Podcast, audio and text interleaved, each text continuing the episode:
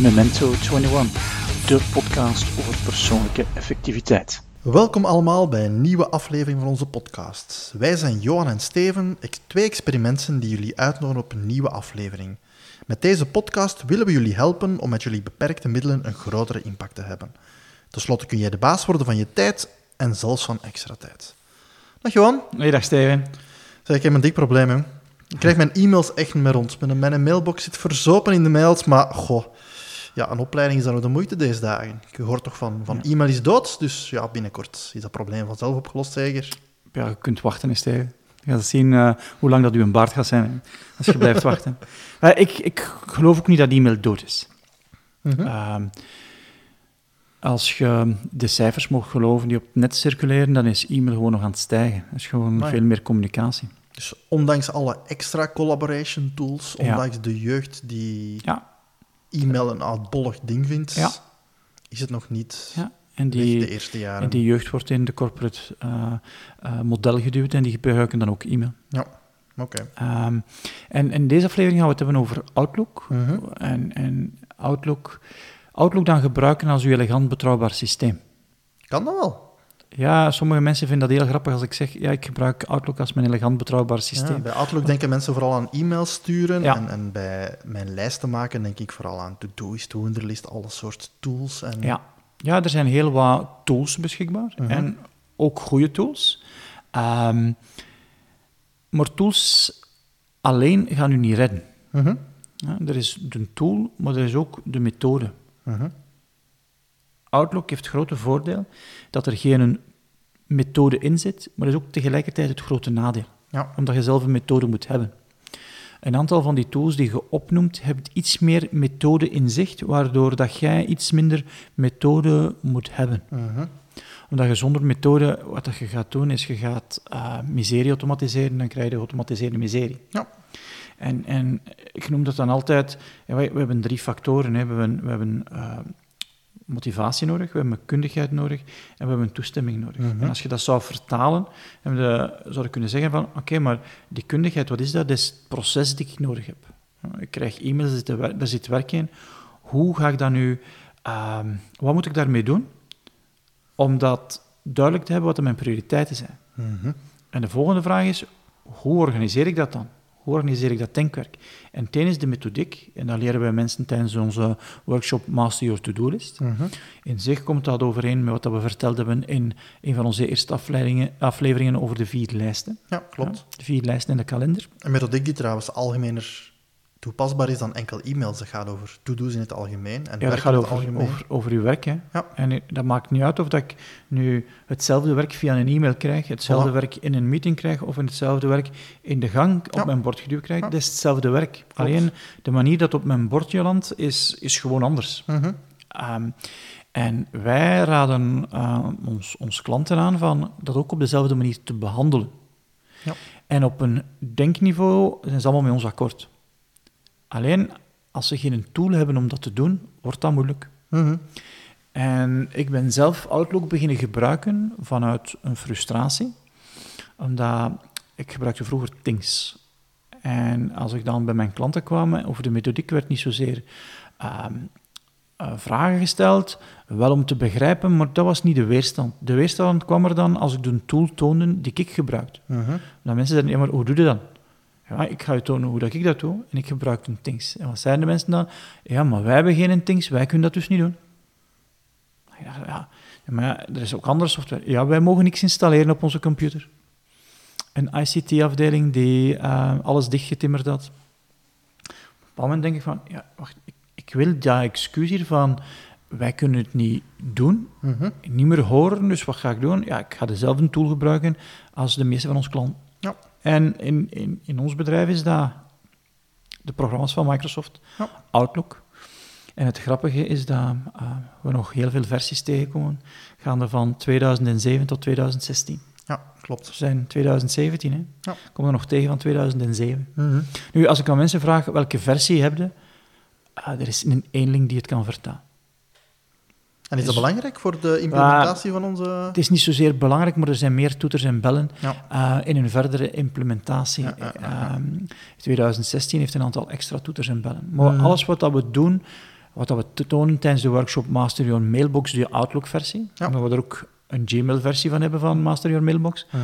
De Outlook-versie kunnen we doen vanaf 2007 op één of twee uh, zaken na, die kunnen vanaf 2010. Maar dus even uh, teruggaan in de zin van, stel ik zit vandaag verzopen in mhm. mijn mailbox, ja. dan volg ik best eerst de cursus Master Your To-Do, de algemene methodiek te leren. Ja. Uh, en dan als vervolg leer ik hoe ik het dan doe binnen Outlook. Ja, en tijdens Master Your To-Do gaan we wel een aantal tips vertellen hoe dat je in die tussenperiode al een stuk kunt aan de slag gaan. Ja. En wij zeggen, we, we gaan ons, uh, ons ene elegante, betrouwbare systeem bouwen. Dat staat ook nooit stil. Mhm. Ik heb zelf al van dezelfde methodiek al drie versies gehad in Outlook. Ja. En afhankelijk van mijn kennisniveau van Outlook op dat moment, ja, kon ik andere dingen doen dan tevoren. Hmm. Ja, mij hebben ze nooit heel veel uitleg gegeven over Outlook. Ze hebben dat in mijn handen gestopt en gezegd, hey, trek er uw plan mee. Hier stuurde een mail en hier zie je uw kalender. En dat is zo en voor de rest trek plan. Ja. Misschien nog één ding, we hebben het er juist gehad over uh, verschillende versies van, mm -hmm. van Outlook. Uh, we hebben het hier... Er is ook Outlook op de Mac, maar eigenlijk zien we dat als een afzonderlijk programma. Ja. Dat is eigenlijk... Je kunt dat bijna niet vergelijken. Het, is nee, het zijn echt twee programma's die apart opgebouwd zijn. Ze zien zelfs nog niet hetzelfde uit. Ze hebben dezelfde naam, wat heel spijtig is. Ja, Vroeger noemde dat ook anders, dat noemde Entourage. Um, en de Outlook op de Mac is gebouwd op de stenen van Entourage. Ja. Um, het is echt een ander programma. ja, dus wat je nu hoort gaat over de, de, de Outlook op de PC. Ja. ja. En een aantal van de principes kun je wel gebruiken, maar hoe dat je het dan praktijk doet, mhm. is natuurlijk anders. Ja. Um, de manier dat ik van een e-mail een taak maak op mijn actielijst, is door een e-mailtje te sturen naar mezelf met codewoorden. En dan schieten de regels in gang die ervoor zorgen dat die een e-mail die ik naar mezelf gestuurd heb, niet in mijn inbox verdwijnt, maar uit mijn inbox gehaald wordt automatisch. Wacht, wacht, wacht. Nu gaat ineens heel snel. Eén, je stuurt mails naar jezelf. Dat vond ik al tricky uh, om dat te beginnen doen. Mhm. En dat is ook een van de uh, redenen geweest dat ik uh, een tweede systeem ben gebruiken. Om het eerste systeem dat ik had in Outlook, wat was dat? Dus we hebben vier lijsten nodig. Uh Laat ons daar nu van uitgaan. We hebben vier lijsten nodig. We hebben een actielijst nodig, we hebben een wachten op nodig, we hebben een masterlijst nodig en een incubatielijst nodig. Ja. Hoe had ik de eerste implementatie in Outlook dat gemaakt? Ik had gewoon vier e-mailfolders gemaakt. Ja. En dat was het wel makkelijk, want stel ik krijg een e-mail van u en ik moet er nog iets mee doen. Wel, ik pak die e-mail vast en ik sleep hem naar mijn actielijst en ik zet mijn actie daarbij in de subjectlijn. Ja. Waarom doe ik dat? Omdat ik daarover nagedacht heb en dat ik niet meer opnieuw wil nadenken welke actie moet ik nu doen. Ja. En omdat een titel van een mailtje meestal me niet vertelt wat ik moet doen. Ja. Vooral duidelijkheid, je kunt dus inderdaad het onderwerp van de mail aanpassen ja. als je daar zegt van... Uh... Nou, dat was mijn eerste implementatie. En dat was goed, maar ja, ik krijg ook een pak werk, niet via Outlook, niet mhm. via mail.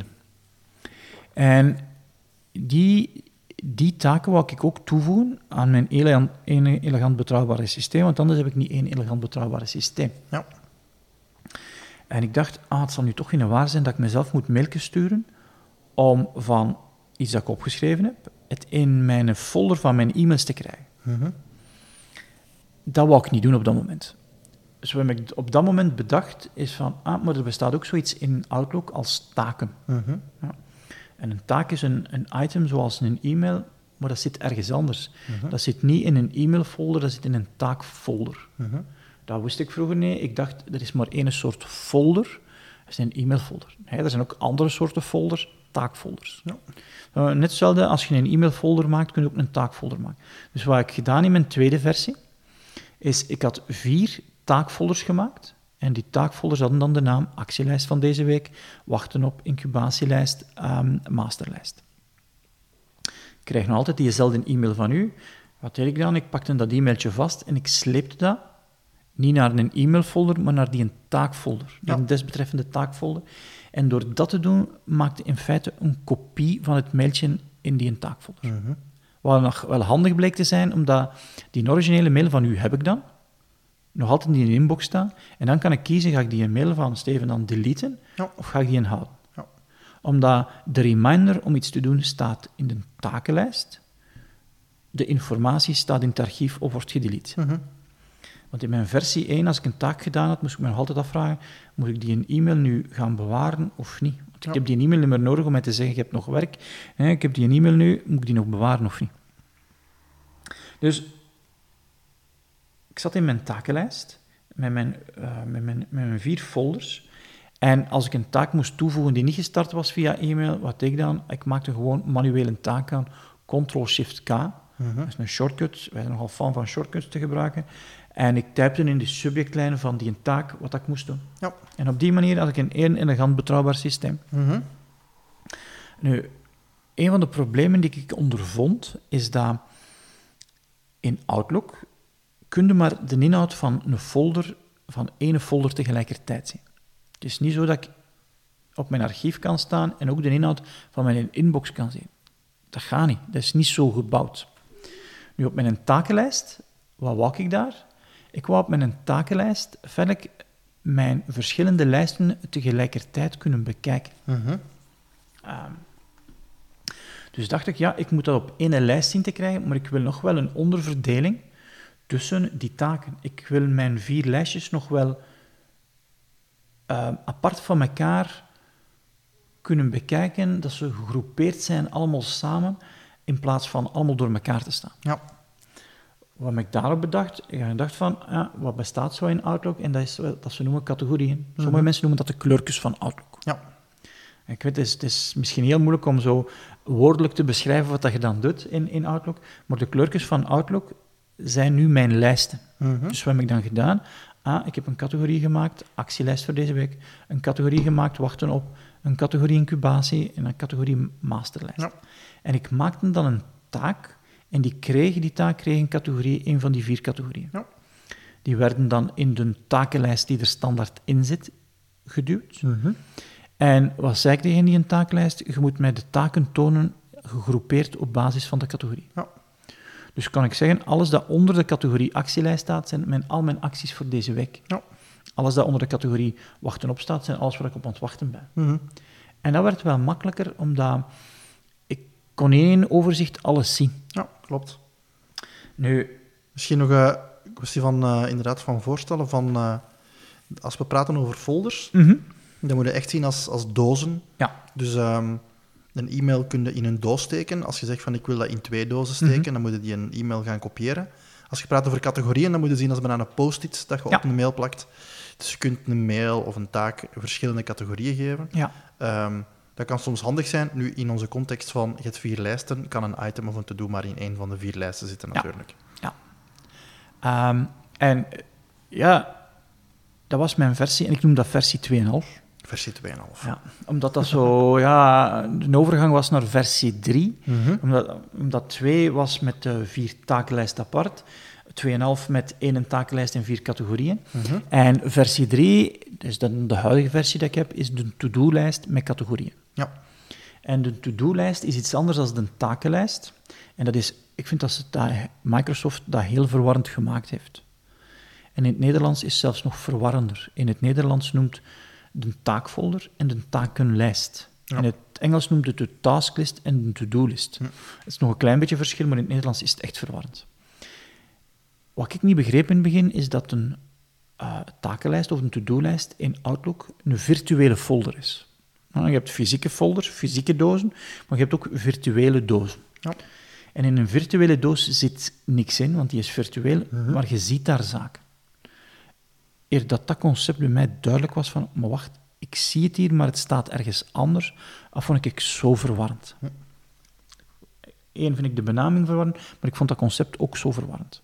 Maar waarom heb ik de overgang gemaakt naar de to-do-lijst? Ik ga dat nu gebruiken als naam om de onderscheid te maken.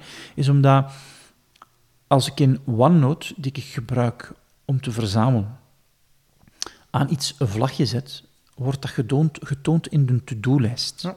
niet in de takenlijst. En waarom ben ik beginnen zaken een vlagje geven in OneNote? Omdat daarvoor ging ik die hertypen. Mhm.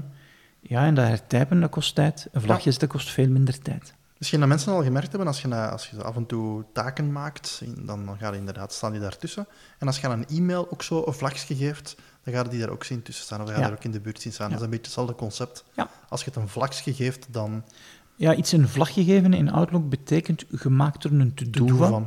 En het wordt getoond in de to-do-lijst van Outlook. Mm -hmm. Maar ook als je het een vlagje gegeven hebt met een datum, wordt het getoond op de datum van het vlagje. Ja. Onderaan in een tasklijst van je kalender. En als dat nu uh, complex klinkt, dat is omdat dat ook een stuk complex is. Ja. Dat is complex gemaakt. Ja. Want nu hebben we het al bijna half over... Uh, dus uh, op het moment dat mensen een Outlook krijgen, dan heb je zo klassiek een aantal schermen voor je agenda, je inbox, je mm -hmm. contacten en zo. Ja. Um, wat ik vroeger ook niet wist, dat is dat je ja, de de view kunt veranderen. Mm -hmm. uh, dus het uitzicht van iets. Wat, ja. wat jij nu net zegt, dan zie je het in de takenlijst in de agenda. Je kunt kiezen of kunt je je uitzicht aanpassen dat in je kalender onderaan zo'n bal komt waar je je taken ziet ja. staan. En als je dat opzet, dan zie je die daar dus staan en dan zie je die taak mm -hmm. waar je het juist over ja. had. Um, dus enerzijds kun je op alle niveaus views aanpassen. Je kunt zelfs ook meerdere views gaan bewaren. Ja. Dus uh, als je bijvoorbeeld zegt van, uh, ik zeg maar iets, een voorbeeld van, je hebt je, je werkkalender waar je, je vergaderingen in mm -hmm. staan. Je kunt zeggen, ik ga diezelfde kalender ook gebruiken voor mijn privézaken, want anders maak je er weer twee kalenders, die dat je bijvoorbeeld zeg maar iets op private zet, ja. dat je collega's niet je privézaken kunnen zien. Dan kun je een view maken die zegt van, toon mij, zeg maar iets alles, of toon mij enkel de privé, of toon ja. mij enkel dat. Mm -hmm. Je kunt die views ook bewaren, dus je kunt zeggen, laat me nu eens door de bril kijken met ja. alles of door de bril van werk. Um, dus eigenlijk kun je alles zo wat, ja gaan dus, tunen, customiseren, hoe het eruit ziet, wat dat je ziet. Um, tot zelfs ver dat je zeg maar iets bijna mails in je inbox van sommige mensen in het groter lettertype andere kleuren ziet. Ja. Um, we, we, hebben, we hebben klanten die als um, een e-mail alleen aan hun gestuurd wordt, uh -huh. dus als zij de enige zijn in hun toe, dat zorgen dat dat uh, eruit ziet of dat dat groter is. Ja. Omdat ze zeggen, ja, als het alleen naar mij gestuurd wordt, dan is de kans groot dat ik er iets ga moeten mee doen. Ja.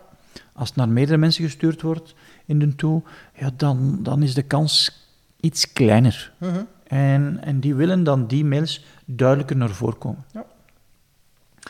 Um, je kunt, als je een, een, proces hebt, kun je het bijna altijd automatiseren in Outlook. Maar je moet een proces hebben. Ja. En, en de meeste mensen, hun proces in Outlook is, ze lezen een mailtje. En 90% van de mensen, als ze een mailtje lezen en ze moeten daar nog iets mee doen, hebben één van de twee volgende strategieën.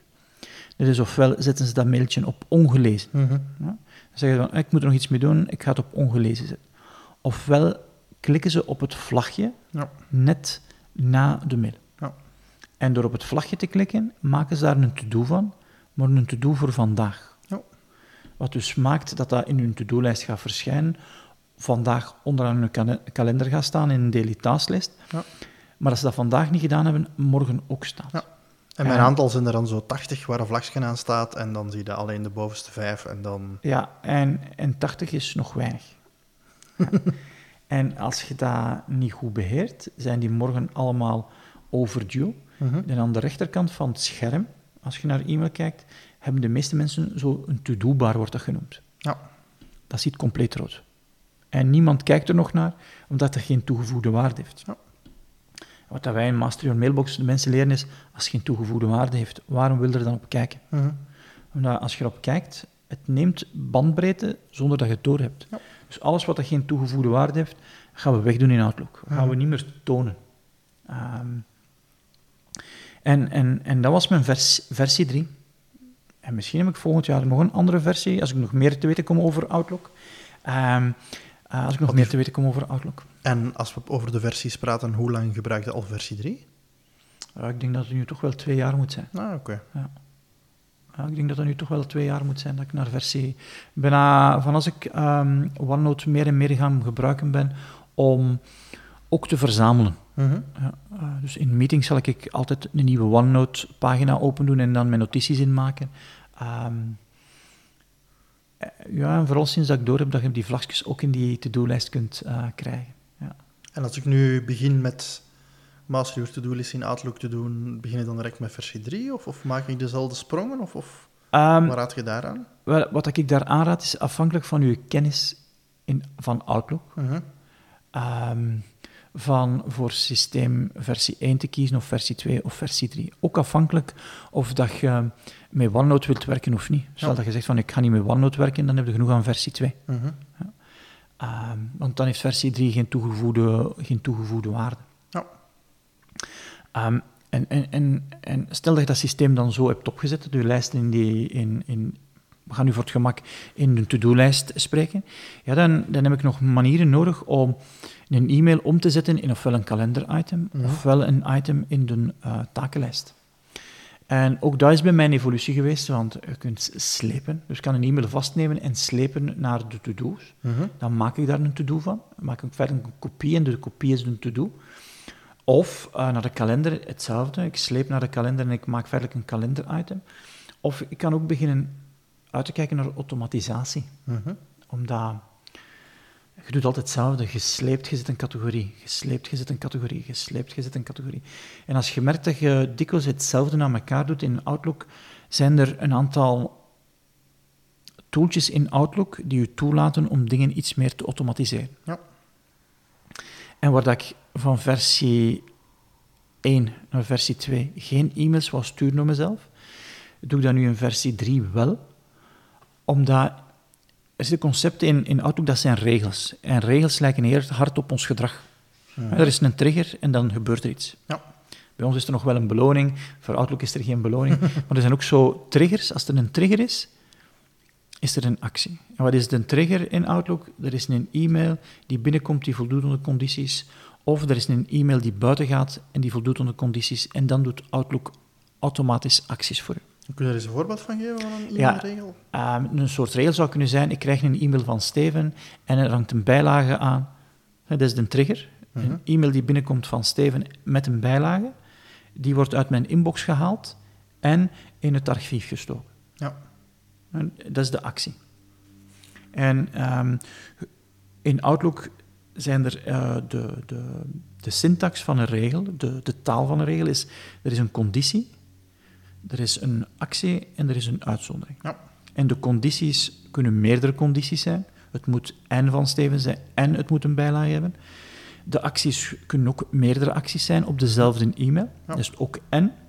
De uitzonderingen zijn of. En met die syntax moet je een logica bouwen zodat Outlook voor u doet wat jij wilt dat het doet. Ja. Wat dan niet altijd even evident is, omdat de logica die jij gaat gebruiken niet noodzakelijk de logica is die Outlook gebruikt. Ja ik snap de logica van Outlook niet altijd. We kennen maar we snappen hem niet. Ja. ja. Bijvoorbeeld een, uh, een, voorbeeld van de regel, kwestie van uh, um, is alles aan te halen, is bijvoorbeeld van dat je zegt van ik maak mij een afzonderlijke plaats voor... Uh, dus ik heb mijn inbox waar alles binnenkomt, maar ik maak een afzonderlijke voor mijn, waar ik in CC sta. Mm -hmm. ja. Um, dan zou ik een regel maken dat zegt van alle mails die binnenkomen, want je moet altijd kiezen met een regel mm wat gaat over mails die je binnenkrijgt of mails die je verstuurt. Uh, alle mails die ik binnenkrijg, um, waar ik in CC sta, zet die in een andere, op een andere plaats. Bijvoorbeeld de uitzondering kan dan zijn, behalve als ik een mail krijg van mijn baas. Die moet dan wel in de inbox blijven staan. Dus zou of als er een mail gestuurd wordt naar die groep. Of, of en, met die uitzondering kun je, kun je gaan spelen om alles waar je toch in CC van staat, maar niet in die CC-box wilt hebben, in je inbox te laten. Ja, klopt. En dat vind ik een heel handige manier om een stuk van uw e-mails te filteren. En dan, dat wil niet zeggen dat ik die e-mails niet ga zien. Dat wil wel zeggen dat ik die e-mails ga zien met een mindere prioriteit, mhm. ook misschien met een mindere frequentie. Ja. Want als ik die e-mails helemaal niet wil zien, dan doe ik ze via een regel naar de delete, ja. naar de vuilbak. Zie nog een vraagje tussendoor, omdat we het nu over Outlook-versies gehad hebben. Mhm. Eh, hoe zit het met het verhaal van Office 365? Wel, in, in Office 365 kunnen we compleet uh, hetzelfde. Um, een van de voordelen van Office 365 is dat op verschillende toestellen um, ook kunt zetten en dat er een klein beetje synchronisatie, synchronisatie tussen die verschillende toestellen is. Dus ik, um, vooral werk ik uh, op mijn Outlook op PC, uh mhm. -huh.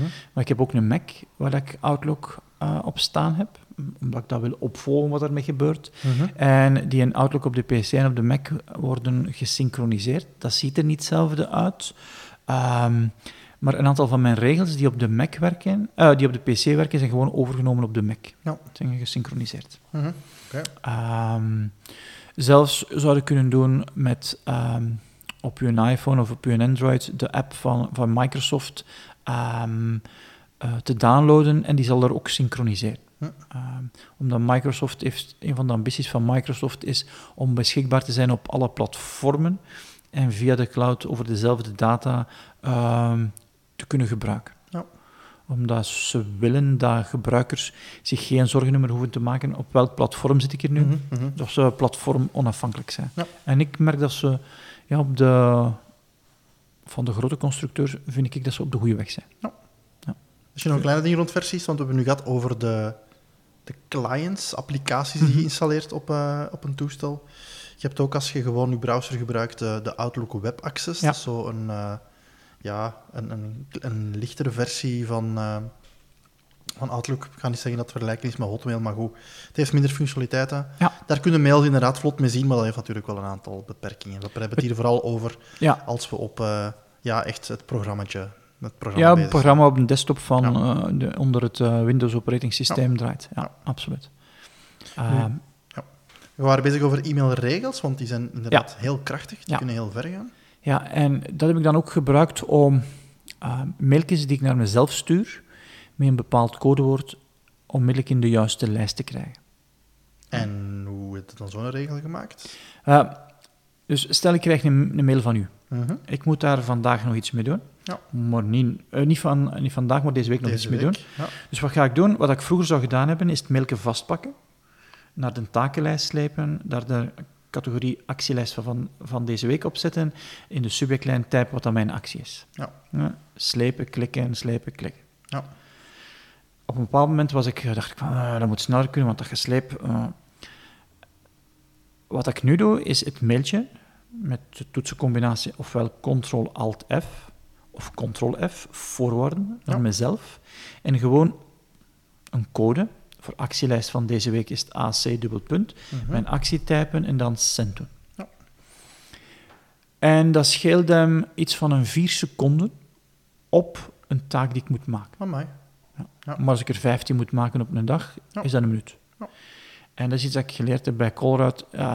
als je de kleintjes gaat allemaal samenbrengen, gaat op een bepaald moment nog groot hebben. Mm Heb je een, een, een, een, kritieke massa, waardoor dat je die in tijd wel gaat winnen. Ja. Dus ik ben voorstander om elke muisklik, elke seconde dat ik ergens kan afpitsen van dingen die ik repetitief doe, van dat toch wel proberen binnen te halen. Ja. En dan kunnen ze ook tegen Outlook zeggen van, uh, als het een mail is van Johan naar Johan met dat codewoord erin, ja. dat hem dan al de rest doet, dat je niet in inbox komt, dat hij op ongelezen staat, dat hij direct in de juiste folder komt. Dus dan uh, had hij eigenlijk de e-mailregel alles gaan doen. Alleen zo zien dat je ja, je codewoord slim genoeg kiest. Ja, dat die niet per toeval voorkomen in uh, een e-mail, zodanig dat er een andere regel wordt getriggerd. Want ja, Dat, dat kan zijn. En dat, dat doe ik door, um, door te zeggen AC dubbelpunt en die dubbelpunt er onmiddellijk achter te plakken en dan een spatie te geven. Ja. Um, en iets dat niet intentioneel was, was dat, ja, dat ik ook andere, van op andere e-mailadressen naar het adres kan sturen, omdat ik dat die regel ook kan leren. Mhm. Zo, Tamira mag op mijn actielijst van deze week, met de subcontext telefoon, schrijven.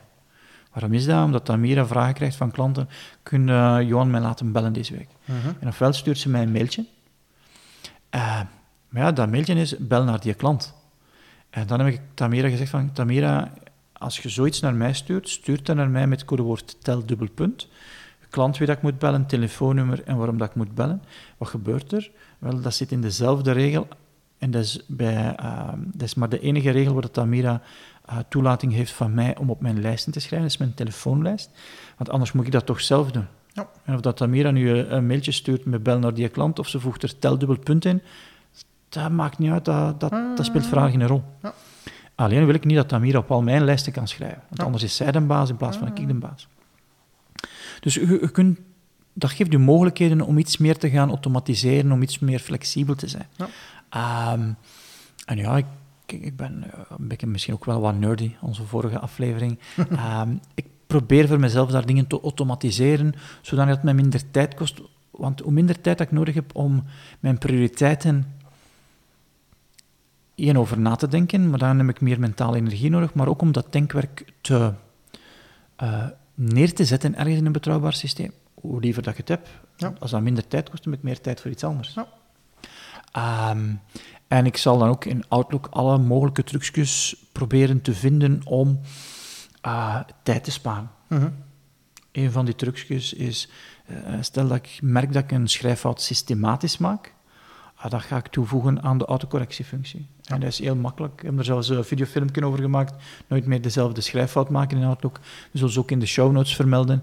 Um, maar je kunt zo heel veel zaken vinden. Alleen merk ik dat het moeilijk is om zelf te zien, bij jezelf, dat je onnodige zaken doen bent. Ja. Ik heb een heel schoon voorbeeld. Net voor het verlof was ik een workshop aan het geven bij de Nationale Bank. En Chris, een van de deelnemers, uh, heel aandachtig. Ehm, ik ben uh, iets aan het uitleggen over die regels. En dan iets later leg ik iets uit over quicksteps. En quicksteps is iets dat alleen maar werkt vanaf 2010. Wat is een quickstep? Een quickstep is een stap die je zelf maakt in Outlook, waarmee dat je zegt van Outlook, als ik op dit knopje druk, dan moet je dit en dit en dit en dit op die mail doen. Ja. Nu, wat heb ik uitgelegd, um, is wat, hoe dat ik mijn mails verwerk. Wat is dat? Ik stuur het mailtje door naar mezelf. En dan ga ik me afvragen, ga ik het in het archief steken of niet? Dus wat had Chris mij zien doen? Ah, had mijn mail zien forwarden naar mezelf, mijn e-mailadres zien bijtypen. Uh, tap tap zien doen, naar de subjectlijn iets zien typen, een codewoord. Ctrl-send, dat e-mailtje verstuurt. En dan had mij dat e-mailtje zien schuiven naar mijn archief.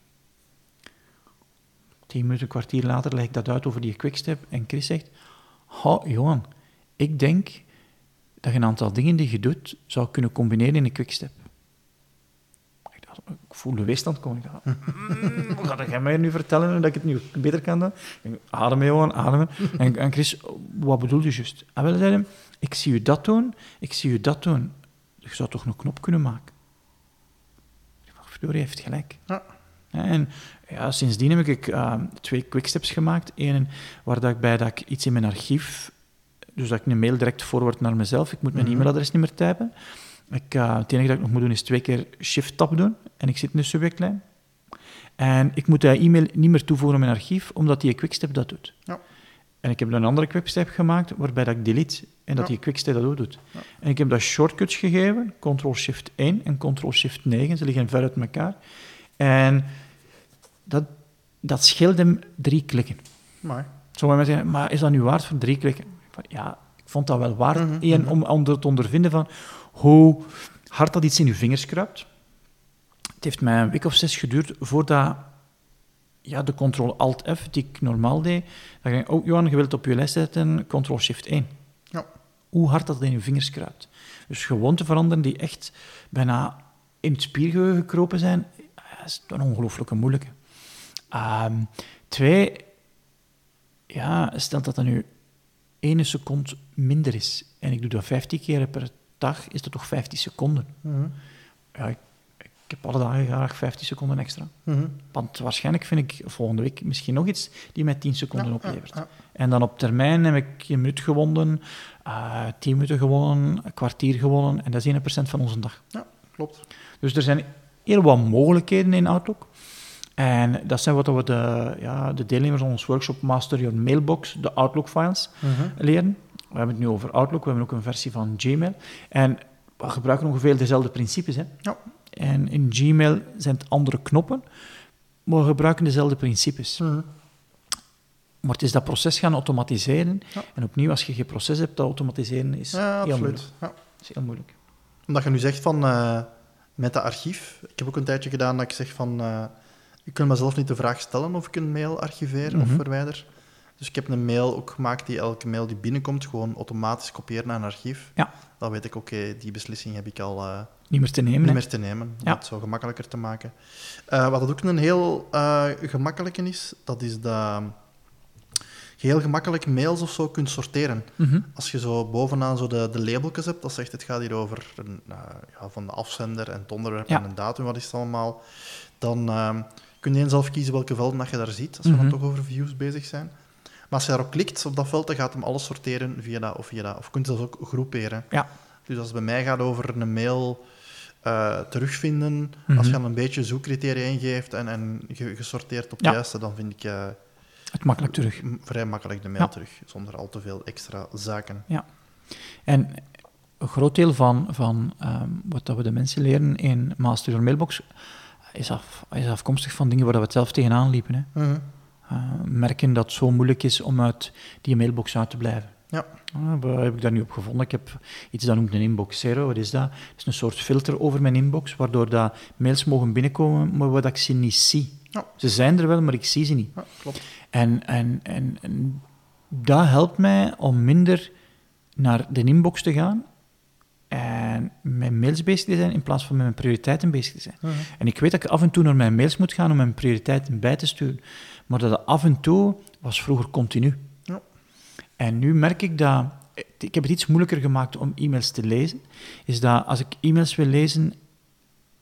En ik doe dat te dikwijls, wat dat bij mij twee keer per dag is. Ik wil maar één keer per dag e-mails lezen. Dat wil dat zeggen dat er iets anders aan de hand is dat ik ofwel verveeld ben, oftewel moe ben, dat ik iets anders nodig heb als e-mail, Mhm. om ofwel die verveling kwijt te zijn, ofwel om die moeheid kwijt te zijn. Ja. Ehm, en dat heb ik gezorgd dat technologie mij daar veel bewuster van maakt van, hé hey Johan, er is iets aan de hand. Ehm, dat technologie mij bewust maakt van, ik ben iets aan het doen dat ik normaal niet wou doen. Eh, en daar hebben we allerlei trucjes voor in Outlook. Ja.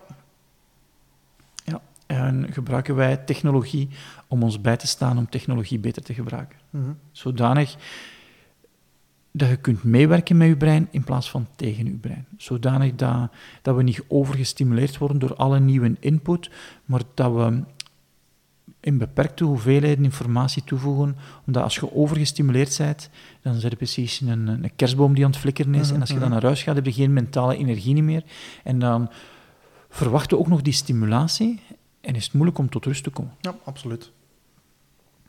Dus als we dan praten, we hebben na een van de evidenten hebben we nog niet gezegd van inderdaad notificaties afzetten. Mhm. Ehm, zowel Ja. auditief het geluid Ja. als de, de pop-up die ervoor Ja. komt. Ehm, en inderdaad, dan de rest kunnen met views gaan doen, dat daar inderdaad geen rommel staat overal. Ja. Ehm, om inderdaad aandacht te kunnen gaan werken. En, en, en dat is het, het push- en het pull-verhaal. hè. Mhm. een van de principes die we met extra tijd gebruiken is van als, als het naar u gepusht wordt, dan zeg jij niet de baas. Mhm. Als er een op signaal op dat scherm staan waar ik niks mee ben, die worden naar mij gepusht, ik ben daar niks mee. Ja. Een, een, een, een ping dat ik een nieuwe sms heb, dat wordt naar mij gepusht, ik wil dat niet. Dus wat ga ik doen? Ik ga zorgen dat ik kan pullen. En als je pult, zit jij baas. Mhm. Ehm, en ik denk dat het ook met kennis zo is. Eh, ik, ben ik, ik wil nieuwe kennis. Wel, als iemand kennis naar mij gaat du- duwen, ik ga dat niet accepteren. Ik moet kennis kunnen pullen. Ja. Ik moet geïnteresseerd zijn en nieuwe vaardigheden kunnen pullen. Als iemand mij verplicht van dingen te leren, dat werkt moeilijk. Je hebt ook een zekere motivatie nodig om te pullen. En ik denk dat push-pull zo een van de metaprincipes is. Ehm, ja, dat ik denk die op meerdere domeinen van toepassing is. Ja. Of dat nu gaat over processen in een organisatie, push and pull, of dat nu gaat over mijn mailbox, of dat nu gaat over naar tv kijken. Ik denk dat push and pull wel een, een belangrijk begrip is als metaprincipe. Mhm. En misschien moeten wij ooit een keer een aflevering maken over de metaprincipes die wij belangrijk vinden. Ja. Maar dat zal nog niet voor de eerste tien afleveringen zijn, want als ik nu kijk naar eh, wat er nog allemaal op ons lijstje staat om te maken van afleveringen, denk ik van, oh, ja, we hebben genoeg stof om al zeker tot aflevering 63 door te gaan. Hè. Amai, het gaat vooruit. Ja, Zeg, wat zijn zo, ik ga niet zeggen, wat zijn zo wat de meer gekkere coachingsvragen dat je ooit hebt gekregen rond de Outlook? Zo, de gekste dat ik ooit gekregen heb, Johan, maakt mij zicht waarmee dat ik alleen maar de e-mails van gisteren kan zien. Ah. en ik verstond dat in het begin. Ik dacht van, dat is een slechte grap van Urbanus aan het worden. Urbanus heeft zo'n grap dat je hem een tas koffie vraagt en zegt, ja, maar je kunt alleen maar koffie krijgen van gisteren. Maar ik wil koffie vandaag. Ja, dan moet je morgen terugkomen. ja, maar ik dacht, waarom, waarom wil hij dat nu? Ja. En die was geïnspireerd door ehm, David Shea van eh, Zappos. Dat is de CEO eh, van Zappos. Ehm, die zei, ja, ik wil mijn e-mails van gisteren vandaag beantwoorden. En om reden dat dan zijn werk kon gedaan zijn. Mhm. Anders zie je geen eind aan je werk. Hij zei, ja, dat wil ik ook, maar ik wil ook een tweede reden, is omdat ik merk zijn dat mijn medewerkers heel snel op mails reageren Ik wil dat dat stopt, maar ik wil wel het voorbeeld geven. Mhm. En als er een pingpong-mail is en het is makkelijk voor mij om te antwoorden, dan moet ik ofwel mij beheersen om daar niet op te antwoorden, ofwel ga ik niet het goede voorbeeld geven. En in beide gevallen verlies ik. Ja, ja. waarom wil ik dat mensen niet meer snel reageren op mails? Is omdat ja, ik stuur geen dringende mails. Dus als iemand snel reageert op een mail, wil dat zeggen dat hem ofwel niks te doen heeft, wat ik niet wil, ofwel dat hem afgeleid is, wat ik ook niet wil. Dus ofwel verlies ik tijd, ofwel verlies ik aandacht. En ik wil geen een van de twee. Maar ik wil wel het goede voorbeeld geven, dus ik wil niet verleid worden door die nieuwe mails te zien. Ja. Dat was het gekste dat ik gekregen heb. Maar het heeft me wel een beetje anders doen kijken naar de snelheid van het antwoorden op mails. En het is ook wel een tof verhaal om dat mensen te vertellen. En je ziet dat mensen denken van... Ja, dat is ook een manier om er naar te kijken. Inderdaad, als ik snel antwoord op een mail van mijn baas, zou die misschien kunnen beginnen denken dat ik niks te doen heb. Oh-oh. En je ziet een aantal mensen denken... Zo heb je er nog nooit niet over nagedacht. Dat is een van de gekste vragen die ik al gekregen heb. Ik was aan dat denken, dat, dat moet mij een ongelooflijk interessant bedrijfsexperiment zijn. Als je dat doet, dan moet je ook maar één keer op een dag naar je mail gaan kijken. Ja. Die niet meer. Eh, nee, die, maar die is ook alle dagen, als uw inbox leeg is, is hem leeg, komt niks meer bij. Tuurlijk. Ik kan constant op de view... Um, hij noemt dat de yesterbox staan. Hij kan constant erop staan. Ja. Dus als je in Outlook dat wilt maken... Uh, we hebben er ook een blogpostje over gemaakt. Je kunt dat gewoon downloaden, uh, hoe dat je dat moet doen. Uh, en voor hem was het geen experiment. Hij was de grote baas, hij zei, we gaan zo werken. Mhm. ik, maar ik ga wel het voorbeeld geven. Ja. En dat vond, ik wel, dat vond ik wel krachtig van, ja, ik, want als ik niet het voorbeeld geef, ja, dan gaat dit blijven bestaan. Ja.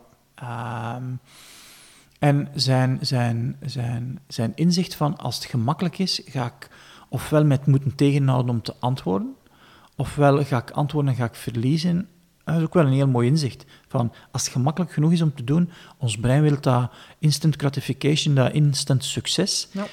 En we hebben dat dus niet altijd door. Ja. Zeker als je mentale energie te laag is, kun je daar bijna niet tegen vechten. Mhm. En je verliezen. Ja. En je wilt winnen, je wilt meester zijn van Outlook. Dat is waarom dat de meeste van ons workshop ook beginnen met master. Er is altijd een volgend niveau te bereiken, maar je wilt ook de baas zijn. Hè? Ja. Want anders is Outlook de baas. En dat merkte, mensen zijn zeggen van, ja, maar die een Outlook is een afleidingstool. En door een goed proces te hebben en dan iets meer te weten van Outlook, kun je er een focustool van maken. Ja. Uh, die een overgang van afleidingstool naar focustool, dat is wat ik mensen graag aanleer uh, en mij help. En dan het gedrag veranderen, want er is een tool, dat gedrag veranderen, dat is ook wel een belangrijke component natuurlijk. Ja, zeker. Over baas gesproken, stel dat je de baas van Microsoft bent of van de productdevelopment van Outlook. Zijn er nieuwe features of zaken dat je erin wilt? Ja, ik vind de knop inbox pauzeren. En wat doet de knop inbox pauzeren? Uh, die gaat uh, twee, drie, vier uren uw e-mails tegenhouden. Uh, ontvangen en zenden? Ont uh, nee, nee, vooral ontvangen. Ehm, wat zou ik nog willen? Ik zou ook een knop willen dat ik zou kunnen zeggen: je kunt maar uw view van inbox zero maar één keer per dag op en afzetten. Mhm. ja. Omdat je dan ook niet meer gaat verleid worden. Als er geen frisco's in de frio zitten, er geen magnums in de diepvries zitten, dan gaat er ook geen eten. Ja. ja. Ehm, dat, is, dat is wat ik zou doen, denk ik. Als okay. het belangrijkste feature. Zo va? Misschien hebben ze het gehoord, hè. Laat ons hopen. Ja. Goed, we zijn aan het einde van deze aflevering. Zijn er nog zaken die je wilt toevoegen? Of is het, uh, nee, ik denk dat het goed is om uit te kijken naar de aflevering van volgende week met Eduard de Wilde, de mhm. CEO van, um, uh, van Helfi. Een heel tof gesprek met uh, Eduard. Um, en daarna hebben we weer een aflevering um, tussen ons twee. En aflevering 57 gaat over The Miracle Morning gaan. Het boek van El Rot, El Harot, denk ik dat noemt. Die toch voor mij een inspiratiebron geweest is of mijn ochtendritueel uh, aan te scherpen. Ik weet niet hoe dat bij u was. Absoluut, ja. ja. Uh, en misschien moeten we van die aflevering ook wel een of andere challenge maken. We hebben experimenten. Een experiment is altijd voor mij, maar een challenge is misschien een experiment dat we met meerdere mensen tegelijkertijd doen. Alright, dan gaan we voor de eerste extra tijd challenge. Ja. Kijk er naar uit. Tot volgende week, dankjewel. Dag. Hey, met Johan. En nog snel een boodschap van algemeen nut voor je van je extra tijd gaat genieten. Wanneer je deze aflevering goed vond, dan zou ik het fijn vinden wanneer je naar iTunes gaat en onze 5-ster evaluatie geeft. De reviews zijn heel belangrijk voor ons om Memento 21 door meer mensen te laten beluisteren. En het zal Steven en mij heel veel plezier doen wanneer je deze aflevering via je sociale media aan je contacten doorgeeft. En dat kan door naar onze website te gaan, extratijd.be, het desbetreffende blogpost van de podcast te kiezen en dan via de knoppen via je sociale media te verspreiden. Dankjewel voor deze twee acties en we spreken elkaar volgende week voor een nieuwe aflevering. Dag!